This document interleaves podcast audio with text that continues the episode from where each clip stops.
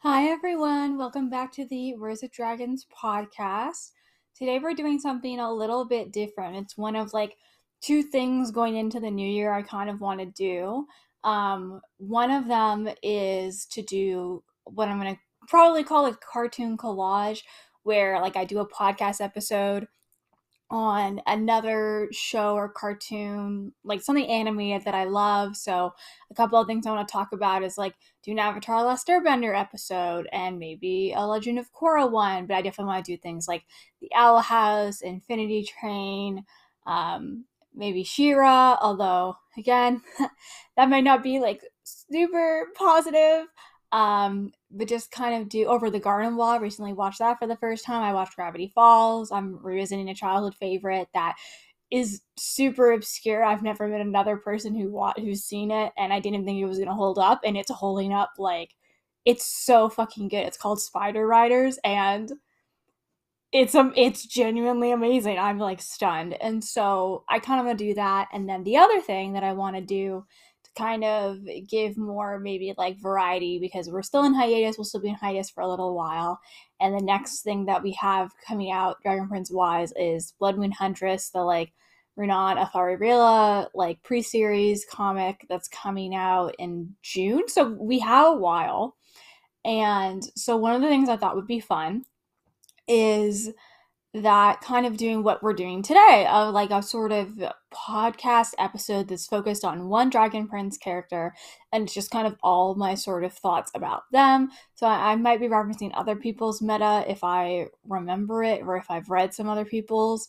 Um, I'm thinking maybe more for some like other characters. Like I feel like if I go there eventually when I talk about like Runaan or Thari, I'm sure I'm gonna reference some beautiful, terrible Queen's work because just chef's kiss um and stuff like that and whatever. But for today's person we're doing Rayla. She won the vote on my Patreon which you can have access to for only two dollars um a month. And then there's like some slightly higher tiers but either way gets you like early access. It lets you vote on some podcast things or like what fix get updated or what fix do I work on next in terms of like, you know, the If Time is Money sequel where my writing partner and I were finally finishing up um, looking for a way to break in our Rayllum Bodyguard AU. That's super fun.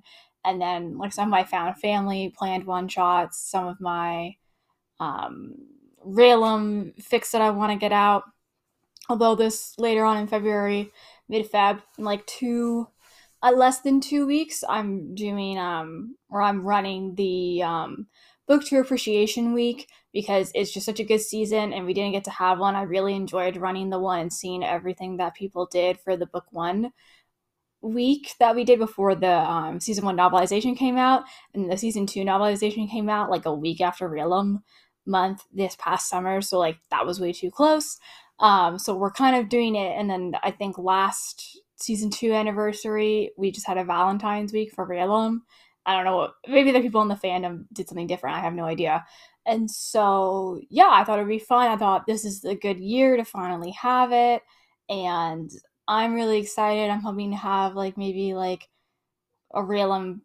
I'm not hoping. I'm going to have a Rayllum piece out. I'm finally gonna update one of my little canon one shots, like Callum's POV through the seasons, because I did season one all the way back during the book one appreciation week. So like finally he's gonna get updated.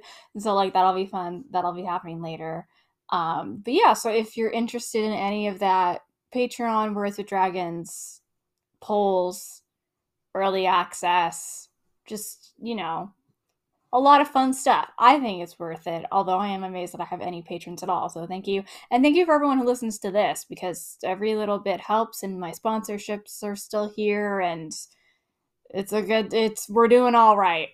Um I've been talking too long, so now to get so kind of what I thought for the episode um character breakdown, just kind of like talking about their like POV and their relationships, kind of their upbringing, headcanons I have, thoughts that I've had. And so today's going to be Rayla. The next one's probably going to be Soren, and then we'll narrow it down from there. Again, I'm going to do the votes on Patreon. I might also bring those over for free to Tumblr. I'm not sure yet. And then we'll just kind of go from there. and just narrow it down further. Like I know I want to do Ezran earlier rather than later. I would love to do like Viren or Harrow, and you know I, I kind of want to do Opeli. I have so many thoughts about Opeli, like arguably too many, too many thoughts about Opeli. Um, but today we're doing Rayla, and I didn't think she was going to win the poll because I feel like I talk about her so much. Um, she is as many of you probably already know, she's been my favorite Dragon Prince character literally since before the show came out. I saw the poster, I saw the back of her head. I went, yeah, it's going to be you. For some reason I just I just knew. Um I loved her right away. I instantly found her compelling. I just had like this feeling. Um and I, I don't usually have that feeling. Like I know my archetypes that I love. Like I love a, a good caring, selfless leader. I love the character with like a guilt complex, or I love the person who's been through a lot but is still really kind. Um, and so, you know, usually I have a favorite among the cast, like pretty early on into a show's run, especially if it's more like fantasy or there's higher stakes or something. Um, and then Rayla just kind of came in, and I was like, "Wow, I love, I love you so much." So I am excited to talk to talk about her. One of the things that I told myself was like, I talk about her so much in, re- in relation to her relationship with Callum because that's such an important part of her arc. It influ- they influence almost every single part of each other's arcs in some ways, or they relate to like an extension so like you know, like obviously like Rayla and Runaan's relationship exists separately from Callum, but it's still also impacted by Callum, and it will be impacted by him most likely in the future going forward, right? It's it's kind of like that. It's like everyone in the Dragon Prince is very relational. Almost all of the characters are developed through their relationships, whether it's the ways that they stay the same or the ways that they change.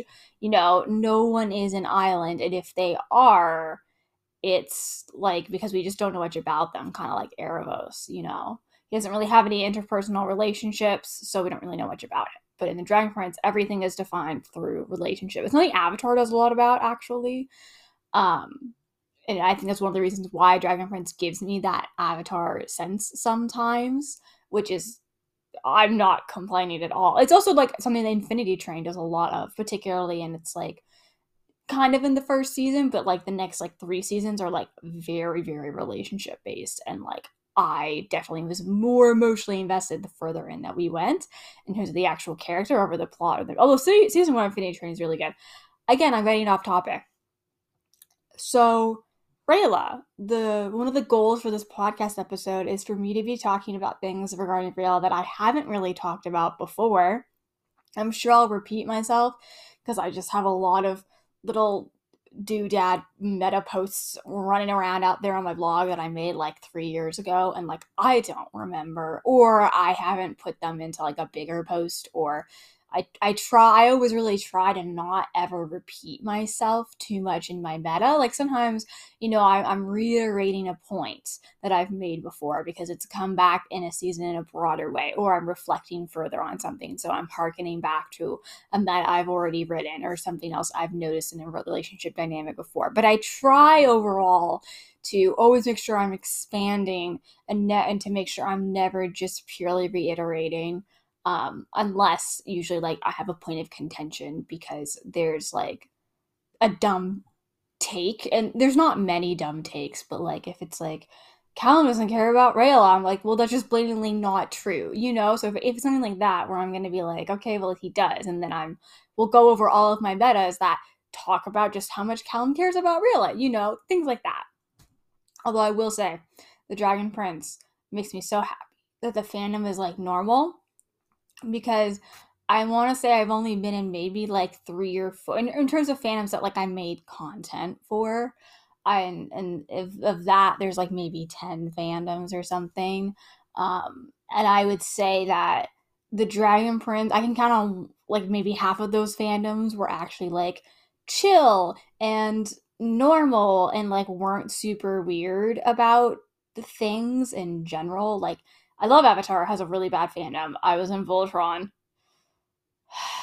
I was in Star Wars and left because of the fandom racism. Um, because I loved Finn and I was just I don't have I couldn't do it. I couldn't do that. Um, I was in the Legend of Korra, and I really liked my like subsection of the fandom because we were a side pairing. But like the overall Legend of Korra fandom, I think is like a mixed bag. I don't know. And so yeah, like I've been in maybe like four really lovely, nice fandoms, and the Dragon Prince is definitely one of them. So thank you again for being normal. And now, ten minutes in, we're actually going to talk about Rayla. So I think one of the things that like appeal to me about Rayla and some of it's definitely like personality wise like i always like characters who have a really strong guilt complex and it's like i think you can probably garner maybe what that means for me as a person or you know i really love Rayla because she's so morally driven. I'm also very morally morally driven.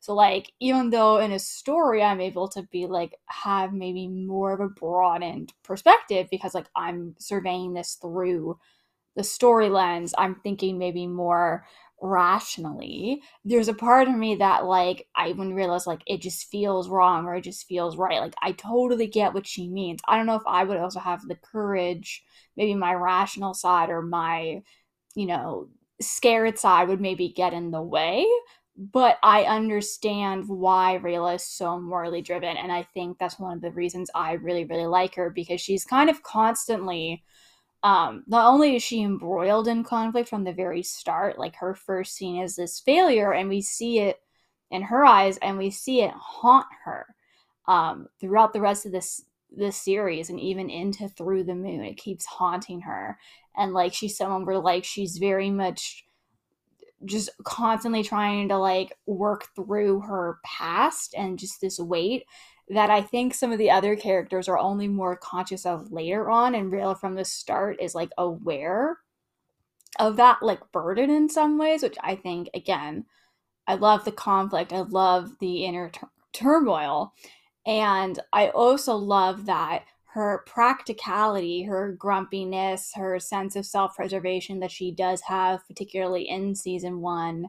You know, like when they're going up the cursed caldera and they hear the sound, and Rayla's like, we'll just ignore it, whatever. And Ezran's like, well, what if somebody needs help? And Rayla's like, ugh, fine. You know, like she she tries to be practical and then but when that when that hits it's very Moonshadow of her to be extremely practical to divorce her to, to detach herself um, and then that's constantly brushing a bit up against the morality and the morality is like what she has to believe in to to be able to push herself to the extremes to be able to actually carry out her mission or what she believes and she has to have the morality it can't just be practicality and so like i love seeing that tug of war, particularly in season one, I would say. And then by season two, she starts to like shift, and it's like, it's, I don't know, it, it becomes less about practicality and more about her own sense of like paranoia in season two, which I think is interesting. And I think that speaks to like a few different changes of like, she started to realize that she can depend on Callum and that like, she as her in like they're a team and I also think her paranoia starts to take starts to step up of like, what if this goes wrong? What if we can't trust them? You know, like those sorts of things. I think that starts to bother her more because she cares more about the boys. And she already cares so much more about them than she has like any reason to. Like even in early season one with the whole bloodthirsty monster understanding you know it's like well why wouldn't they think that like what were you expecting why do you care so much unless you deeply care what they think of you unless you want to be friends with them and so you can see that like re- and this is also again maybe one of the ways i've related to Rayla in the past of like this really deep rooted like loneliness that's just there for like a variety of different reasons that i've talked about in um, one of my earliest postseason three metas, I did a Raylan loneliness meta. So if you want to hear more about that, you can check that out. It's under my meta tab on my blog, Rayllum with two A's on Tumblr. It's a really big directory, but everything is labeled properly. So just go have fun. There's like 68 things on that thing. Um, as you can see, I read a lot of metas because I speak so eloquently on the fly. And I don't know, Real is just like this very lonely, like she's just and part of that's cultural like part of her martyrdom is absolutely cultural because she grew up in a society that was like you're already dead and if you don't act like it we will we will ghost you we will so she has a lot of like um death symbolism and like that makes sense because like she starts to show off as an antagonist she starts to show off as an assassin like she is more of a harbinger of death in the first few episodes than Viren overtly is, or Claudia is, maybe despite their character designs or despite their association with dark magic. Like Rayla is one of our death symbols really early on, and we see her shake that off over time. And then the end of season three reaffirms that capacity that she has in her when she does successfully kill a king of Katolis. Um, and so I love the moon symbolism in her arc. I think we're just gonna ramble like this, honestly. We're just gonna see where the fuck we end up. And I think it's going to be fun. Um, you know, and even Rayla wanting to like hide her emotions. And her main problem is that she can't hide her emotions successfully. Callum pays too much attention. He can read her too well. And that's her big struggle in season one because she doesn't want him to know her. But like he does. He can tell when she's lying, even like when Runaan was too blinded by his faith in her to see it you know, and Callum wants to trust her, but he feels like he can't. And Rayla wants to be trusted, but she feels like she can't actually let them in, right? So she wants that without um, having to reciprocate what trust means. And that's, again, another reason why I think the boys are some of the first real friends she's ever had, which goes back to the loneliness thing. Um, also, while I'm thinking of it, um, just because of Rayla as a character and how I perceive her as well as just things from through the moon um i do see Rayla as somebody who regardless of her kind of upbringing and like life events because that can you know trauma and upbringing and things like that can um lead to a higher likelihood of developing mental health issues but i do view Rayla as somebody who due to just chemical imbalances would just have depression regardless. That is like part of how I view her as a character. Um, I think it makes sense. I think that's what we see kind of in Through the Moon, where like her circumstances are just amplifying what was already there now that she's in a space where she can technically let her guard down in ways that she couldn't totally because it was just the span of the show was just such an adrenaline rush. Um, and I also view a lot of her actions in Through the Moon through the lens of suicidal ideation, or at least that she's a character who has spades of that. So, if either of those things are something that are, you know, sensitive or triggering for you, you can skip this episode. That's okay. Um, and I'll do my best to like, if you want to listen along, I'll do my best to preface if and when I'm going to be touching on those things more so, if I even do. Um, but no pressure to listen. Please do what's best for you. You know, your own mental health.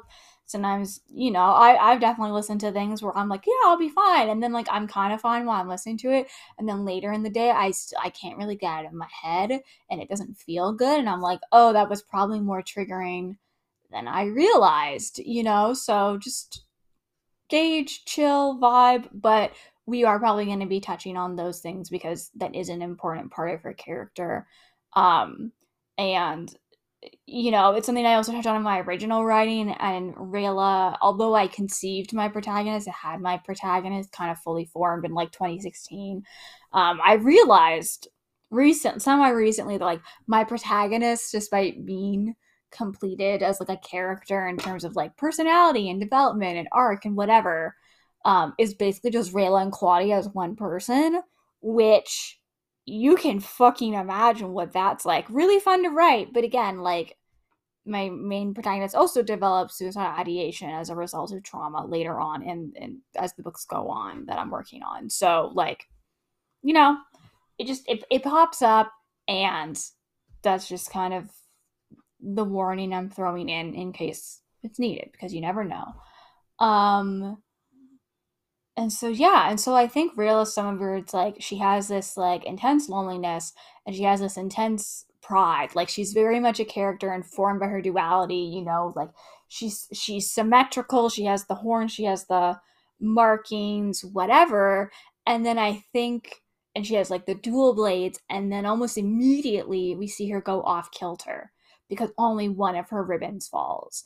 And so throughout so much of the first season in particular, she's like trying to be balanced again. She's trying to return to that symmetrical, that like perfect idea of herself of like she's the assassin, she's the overachiever, she can do everything. You know, she has to protect herself, she has to protect other people. She very much has that she can't rely on other people. She has all of those ideas. And then you know, she gets saved. I think that's one of the really beautiful things at the end of season 1 is Rayla, you know, like the cl- and again the cliff symbolism in her arc and i've touched on that i think before both in like a screen cap post and of gosh what was it i think it was when i was talking about the leap and how Rayla and Callum's arcs are building up towards the leap for like all of the seasons um but Rayla has a lot of cliff symbolism she tends to like make big decisions on the the edge of the cliff or she seeks them out when she's particularly sad and desolate. She goes to like high places, and I'm like, baby girl, what are you doing? You know, like in 105, she goes to try and get the binding off and like have a moment to herself. She's missing Runaan. Or and even like in season three, you know, she goes to the very top of the pinnacle after her fight with Callum and she's super bummed you know? So i think that like in early season one when she's going she's like i'm gonna redeem myself even though the idea that she's like again like she's always working towards that idea of redemption if not for her then for her family. And so she very much like feels that burden. She's surf she's so much of surface pressure as a song as like a person um which i would like to make an amv for so i have started that it's it's coming along i think it's pretty good so far i'm excited for it it was an unexpected undertaking but I'm having a I'm having a good time. And so in early season one, you have Rayla. she's heading to the castle and she climbs a cliff and she almost falls, but she catches herself and then she has to find the internal grit to like, okay, I'm gonna claw my way back up on my own. And we see a really nice kind of like steady build of like in 105, she goes, she's sad, she's on her own, and then she hears Callum calling for help, so she like bolts back. And so you see that like the boys start to always bring her back from from the edge. And even like in 109, you know, she has to save Zym from going off the cliff with her bad arm. So she's having that test of strength. She's having that internal thing. But I think what's beautiful is like from that moment onwards, whenever Rayla goes to the cliff or goes to the shoreline to look at the reflection of herself that she hates that she does like three times in the show again like that's one of her other motifs. She doesn't like what she sees. Water is shame. She's ashamed of herself you know all those sorts of layers. And so every time she goes starts she goes to the cliff after 10 after the first episode something's bringing her back or like she saves zym and then say and then zym and callum save her, right? And so, and then you have like 207, she's making the decision, she's gonna go save the dragon. She jumps off the cliff, and then later Callum goes after her and he bails her out, right? And so you, and then obviously the leap. And so you have that like consistent thread of like Rayla is somebody who has now come to realize that like she can't do everything on her own and she needs other people and that she can rely on other people. And that's a really beautiful thing and i'm super super proud of her but at the same time then through the moon you have that clashing against her. You know she grieves by protecting the people that she loves and her idea of protection is i take the blow. I you know i cradle you when we fall she does that with callum where i'm gonna go off the cliff to save ezran and zym and i'm just gonna trust that somebody's that callum's gonna catch me you know but she's she's the risk taker usually. Um, and most of the time when she's being really done with Callum is when like he's being the risk taker, which again, it's like you you dislike in others what you don't actually like in yourself because like there's a part of her that has to know that it's self destructive and it is. And so you have Rayla and you have that, you know, like I firmly believe in by the end of Through the Moon, Rayla knows she needs other people in order to have things work out. And like by work out, it's like come back home, basically. Of like, I can save somebody else, and Callum usually will save me. And like that's been their kind of system of like Rayla's looking after everyone else and Callum's looking after her. and she also looks after him. But again, we're gonna get to that. We're gonna get to a lot of stuff later um because like i haven't even touched on like some of her stuff with like rayla and soren not rayla and soren um but claudia and soren and viren and aaravos and just like there's so many parallels it makes me so happy um and so then you get to through the moon and you're like okay well if she knows that she needs help for things to work out then why does she go after viren alone and it's like well she doesn't think that it would be enough like you know she simultaneously has come to depend on people at the same time that she's lost everybody else that she loves. And that's like an increasingly fragile thing. So, like when she says to Callum, like, you're gonna take away everyone that I love except you, she's tunnel vision so hard because of the trauma. Because of course she loves Ezra, and of course she, you know, is growing to love Soren as family and stuff like that. And she knows she has other people who care about her, but it doesn't feel like it. And they're not the ones running after her into danger, right? And so it's like you know, she doesn't she doesn't even say Ethari. Like Ethari's still there, but she's so s- trapped in her own sort of cycle and like Rayla is a character who's very cyclical in nature like her binding is circular then like that gets broken. She gets her pendant she's gonna die. Callum breaks the pendant. It's literally circular you know? Like she goes off like she has a very full circle character arc in terms of like repeating motifs which i think is like really interesting. And like i'll have to look and see how much maybe with through the moon even how much it could fit into maybe like a chiastic like a ring structure but i'm curious and i'm curious to see how much that'll keep going in the future um see now i forget kind of what i was talking about but yeah, Rayla has that like mindset of like she thinks that I need other people for it to work out, but they may not come home because I always mess everything up. Like Rayla has gotten over her her um you know, she doesn't hesitate anymore. She always feels like she knows what the right thing to do is. And a lot of that's because of Callum and because of the like taking a stand and you know, like that removed her hesitation. But I think you can see in through the moon it hasn't taken away the idea that it's not just her hesitance that's the mistake. She feels like she's the mistake. Like there's something fundamentally wrong and flawed in her. And like you can see her mis- her quote unquote mistake with the assassins. You know, she's reminded of it. They call her a liar, they call her a traitor. What good is an assassin who doesn't kill anyone? And that hits even harder because she's terrified that she hasn't actually killed Viren and she's been banished as a traitor to her people and she's about to lie to Callum. So she's about to be all of these terrible things that she probably already thinks that she is. And it's like, she's going to be in a really dark place in season four and i definitely think this is maybe more where the trigger warning would be but like i definitely think that part of Farela of what she thinks is like she thinks that she can probably kill Viren and that she won't come back, but that's the safest route. Like, I really don't think Rayla believes she's actually going to get to come out of this alive. I think she wants to.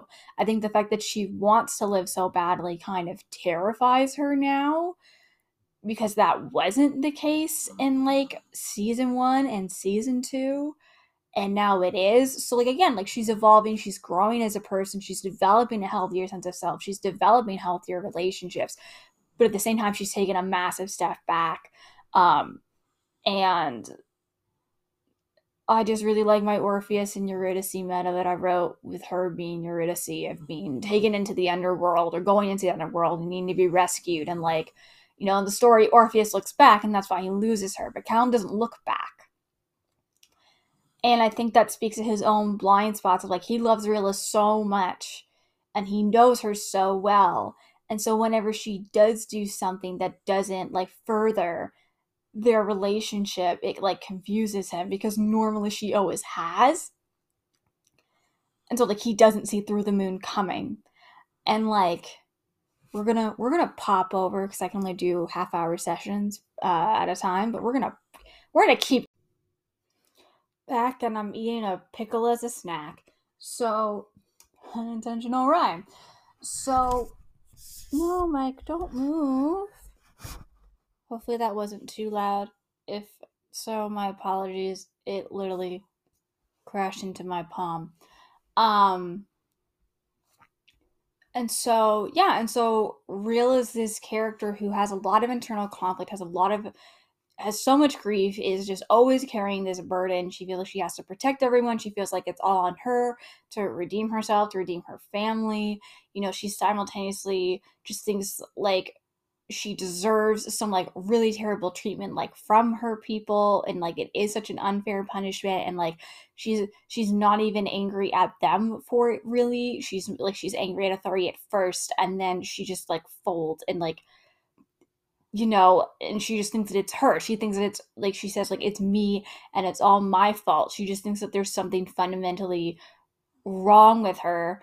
And I think it's really interesting to have her as the heroic protagonist that she is because she often is this like moral through line when it comes to dark magic. She is a good leader, she is a good protector you know to have a character whose greatest strength is also their greatest flaw in her in her selflessness and like what that you know she she does heroic things and it's not like she wants to risk herself always but she feels like she has to. And like right or wrong that's what she does. And so i think it's so interesting that she has parallels with like so many other people in the show it like kind of makes me lose my mind because she has the parallels with like Harrow in terms of paying the price and being the leader and having regrets and thinking that like you know moments of weakness moments of strength are actually moments of weakness. If you fold first if you put your sword down first like what are you doing? And then because she's young she gets to grow beyond what Harrow thought even if some of it still trips her up because she can't let go of the past and she feels like she has to fix things so other people don't die. And so she has that. And she also has parallels to Viren of being paranoid, of having that like something's going to go wrong, of having that being like, you know, Viren thinks that he's important. Rayla thinks that like she is good at things and like her skills are important and just all of that. And then obviously like I've talked more about Rayla's parallels to Claudia before of like you know, the father who asks you to do terrible things and you kind of go along with it. And then, you know, Rayla has her breaking point earlier, and Claudia arguably doesn't have a breaking point. And I think that's like their main differences and the white hair and the relationship to Callum and the fact that like is the one who killed Viren and Claudia is the one who brings him back. You know, like they're careening on a, a mat onto a like a massive collision course because like thematically it's just so in, entangled and like enmeshed and like real is almost like this dark daughter figure to Viren in some ways. Like if I can figure out how to put that into a meta or a one shot, I will because like it's it's there. And then you also have like obviously I've I've talked before about like Callum really also parallels Claudia as a mage and really parallels Viren. Um, you know, and Rayla kind of Rayla and Ezran kind of being the heroes to Callum's Viren in some ways, and like him being a Viren who makes all the right choices, but Rayla also has a lot of parallels to Aaravos. So on the other hand, she's also like this mirror reflection of Aaravos, of the elven warrior mage who has been banished as a traitor who no one can see without magical means, you know, outcasted from the home, like in imprisoned in a capacity you know, stuck between life and death thematically, who's been ghosted. Like Aaravos has very clearly been ghosted. And the same way that Rayla has been erased by her village in a lot of ways, you know, um, again, we don't talk about Rayla, she's their Bruno maybe, but like, um, you know, so, and again, like Rayla having to work to earn Callum's trust the same way that Aaravos is like, well, let me earn your trust. So, and again, like Rayla is now responsible for Aaravos's one loss, and she's the only person who knows that he's alive. Because I do still firmly believe that like the Viren we saw in the cocoon, which is an Aaravos growing, and like that's what that was. Um, you know, and it's not like Rayla was on Aaravos's radar before, but like she technically found his key on Callum's behalf, but like she's the one who found it. And you know, and there's all and her like her parents clearly knew what the mirror was because they stayed to defend it even when they were gonna have somebody take the egg, and there was something else to defend, you know, and like Runaan knew what the mirror was, and just like all those sorts of things. So I'm like, there's there's so much here. So I'm like, Rayla and Aaravos and Claudia, even though like ironically the one person Rayla has gone to hunt is Viren, and she's he's the one that she has like the least kind of like beef with in terms of parallels and whatever, but her and Claudia and Aaravos are just like all heading towards this massive collision course. And I'm so excited to see how that shit explodes and whether it'll be season four or season five or whatever because like it, it's coming and it's been building like her and claudia in particular have been building now for like two seasons and it's just gotten worse and worse and bigger and bigger and like season four is gonna, clearly going to be a low point for both of them. And like i'm just super fucking pumped for it. Like i'm so excited. Um yeah, so I guess the other thing that I wanted to say, and I would like to do a more in depth meta about it now, so maybe I won't say all my thoughts here. But another thing that I think is really interesting in terms of like, Rayla has her redemption for her parents' crimes, but in a lot of ways, the show is putting her on a redemption for the way that she enters the narrative as an antagonist because she's the primary antagonist alongside Runaan. Even before Viren and Claudia, and Soren are, because while they're you know have varying levels of jerkiness maybe in the in the beginning claudia not really at all but i still always knew there was something disturbing about her like two episodes in i was like what the fuck is that about so claudia has her shadiness from the start but like you have Rayla, who's presented as again this deeply moral character. She's she can't kill someone. She can't kill somebody that she views as innocent it's just not how it works for her. And so she's presented as this deeply moral person who's on the wrong quote unquote side for that capacity for murder. And, uh, you know, and just like, there's something about her entering the show as the antagonist because Viren, everybody else wants to save the king except for the Moonshadow Elves, except for her and Runaan, as far as names go. Everybody else wants to save the king.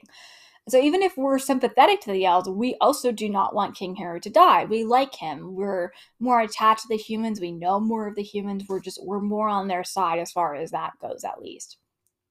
And so you have Rayla who's entering and who comes in in this very antagonistic way. And again, we the audience know she's spared humans.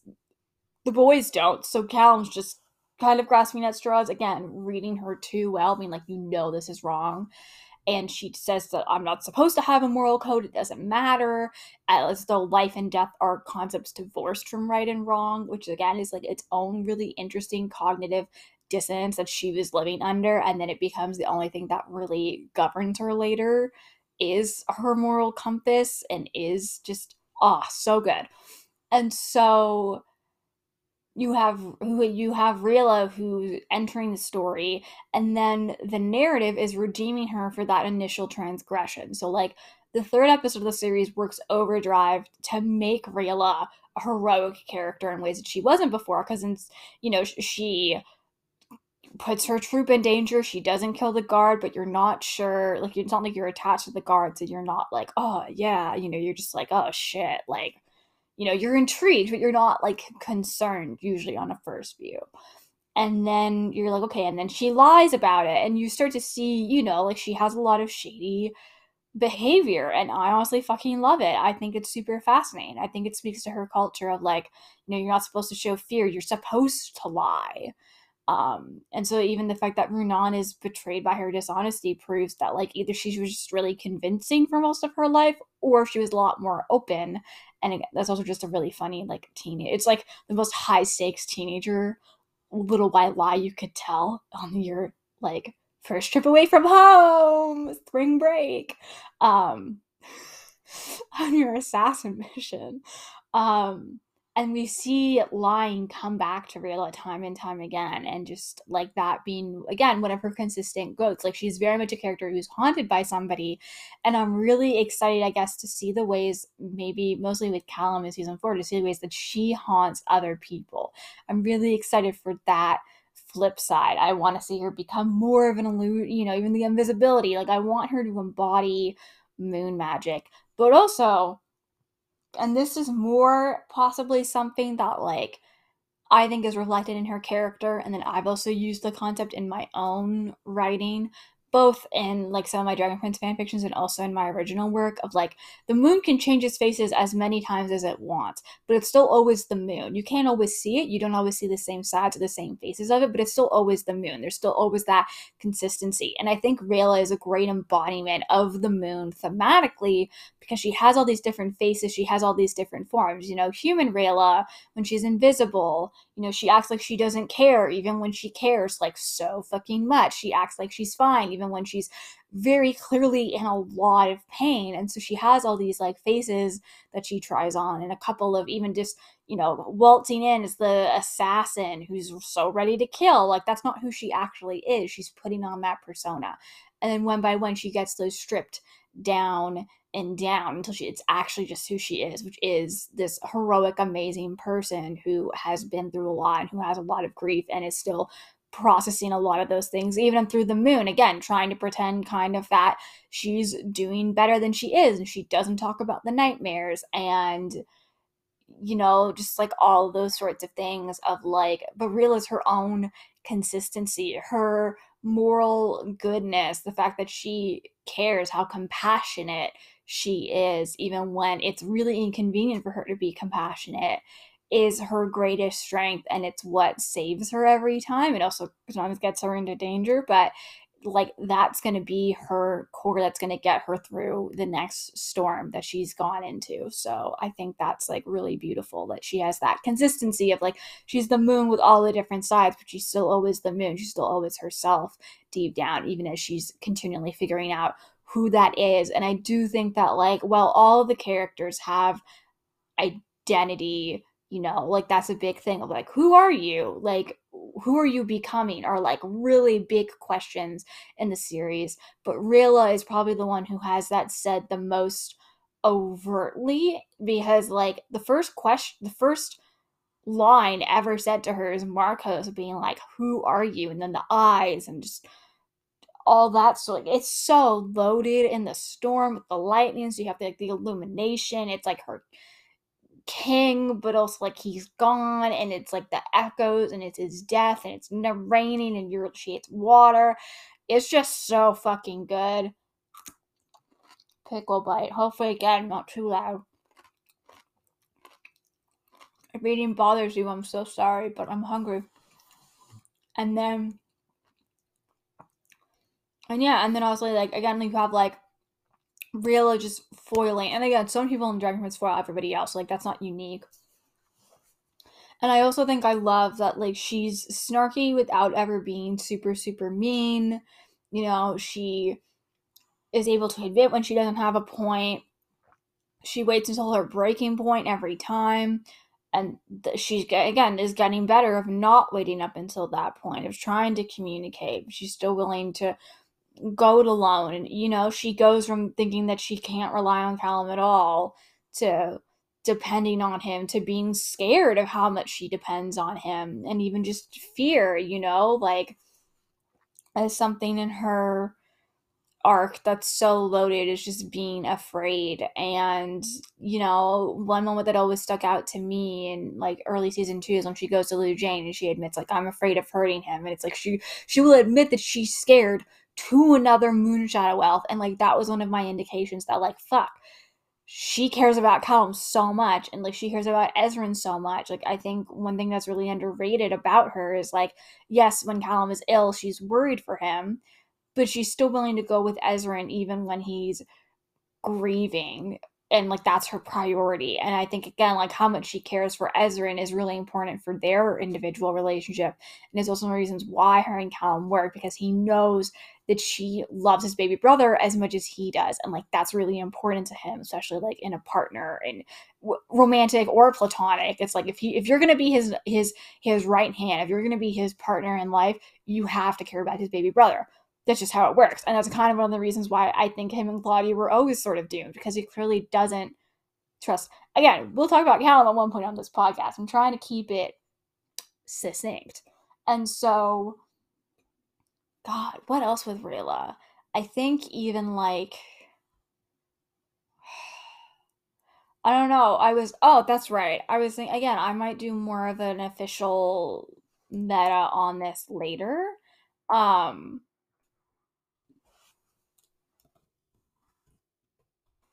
um but yeah, but just one of the really interesting things that happens is that like all the characters especially the Xadian characters, have this idea of like trauma being in the body. I'm also playing chess.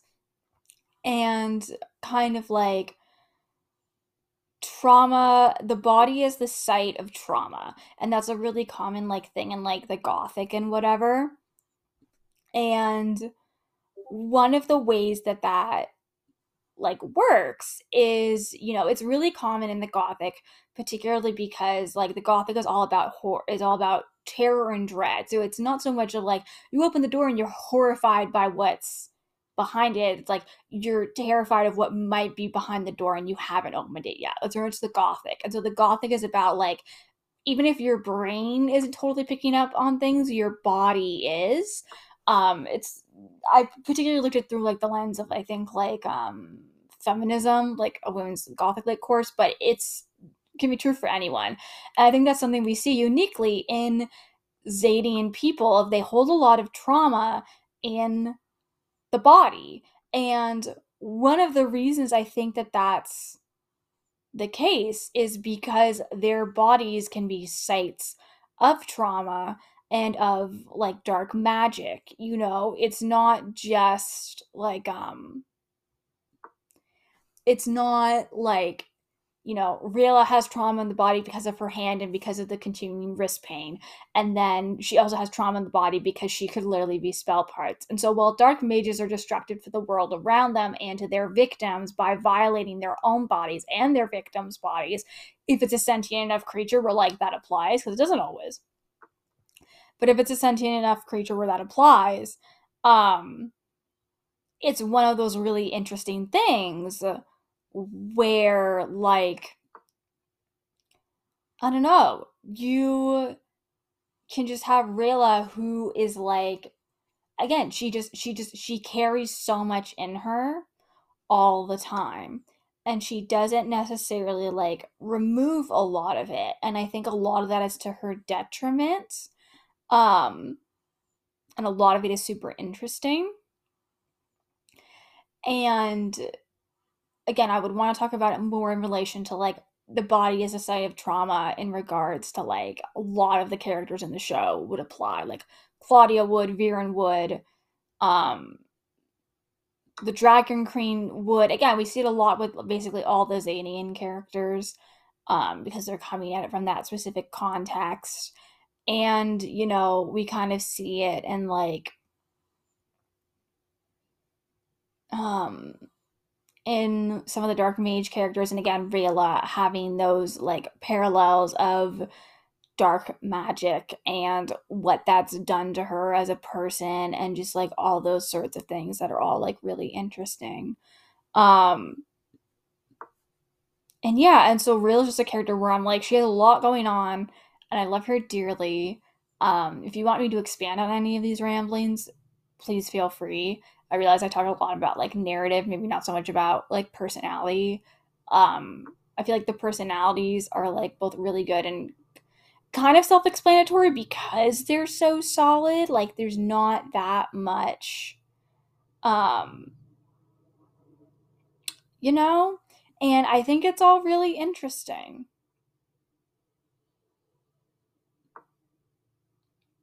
And I love it a lot. And so um, I'm going to go back to my pickle and my chess game. But I hope you enjoyed this. Again, I'm really looking forward to doing more kind of like episode character breakdowns. Next up is Soren. If you're interested in voting, feel free to shoot me an ask, or if you want to go the extra mile, you can support me on Patreon at Words with Dragons, $2 a month. But love you forever. Um, and you can get early access to things. I think it's fun. Um, and yeah, and so I hope you enjoyed this. I hope you enjoyed this character breakdown. I might try and have them be more like format in the future. I might just go with it because I do kind of like the winging it format. Um, I hope you enjoyed. Thank you for listening, and Dragons out.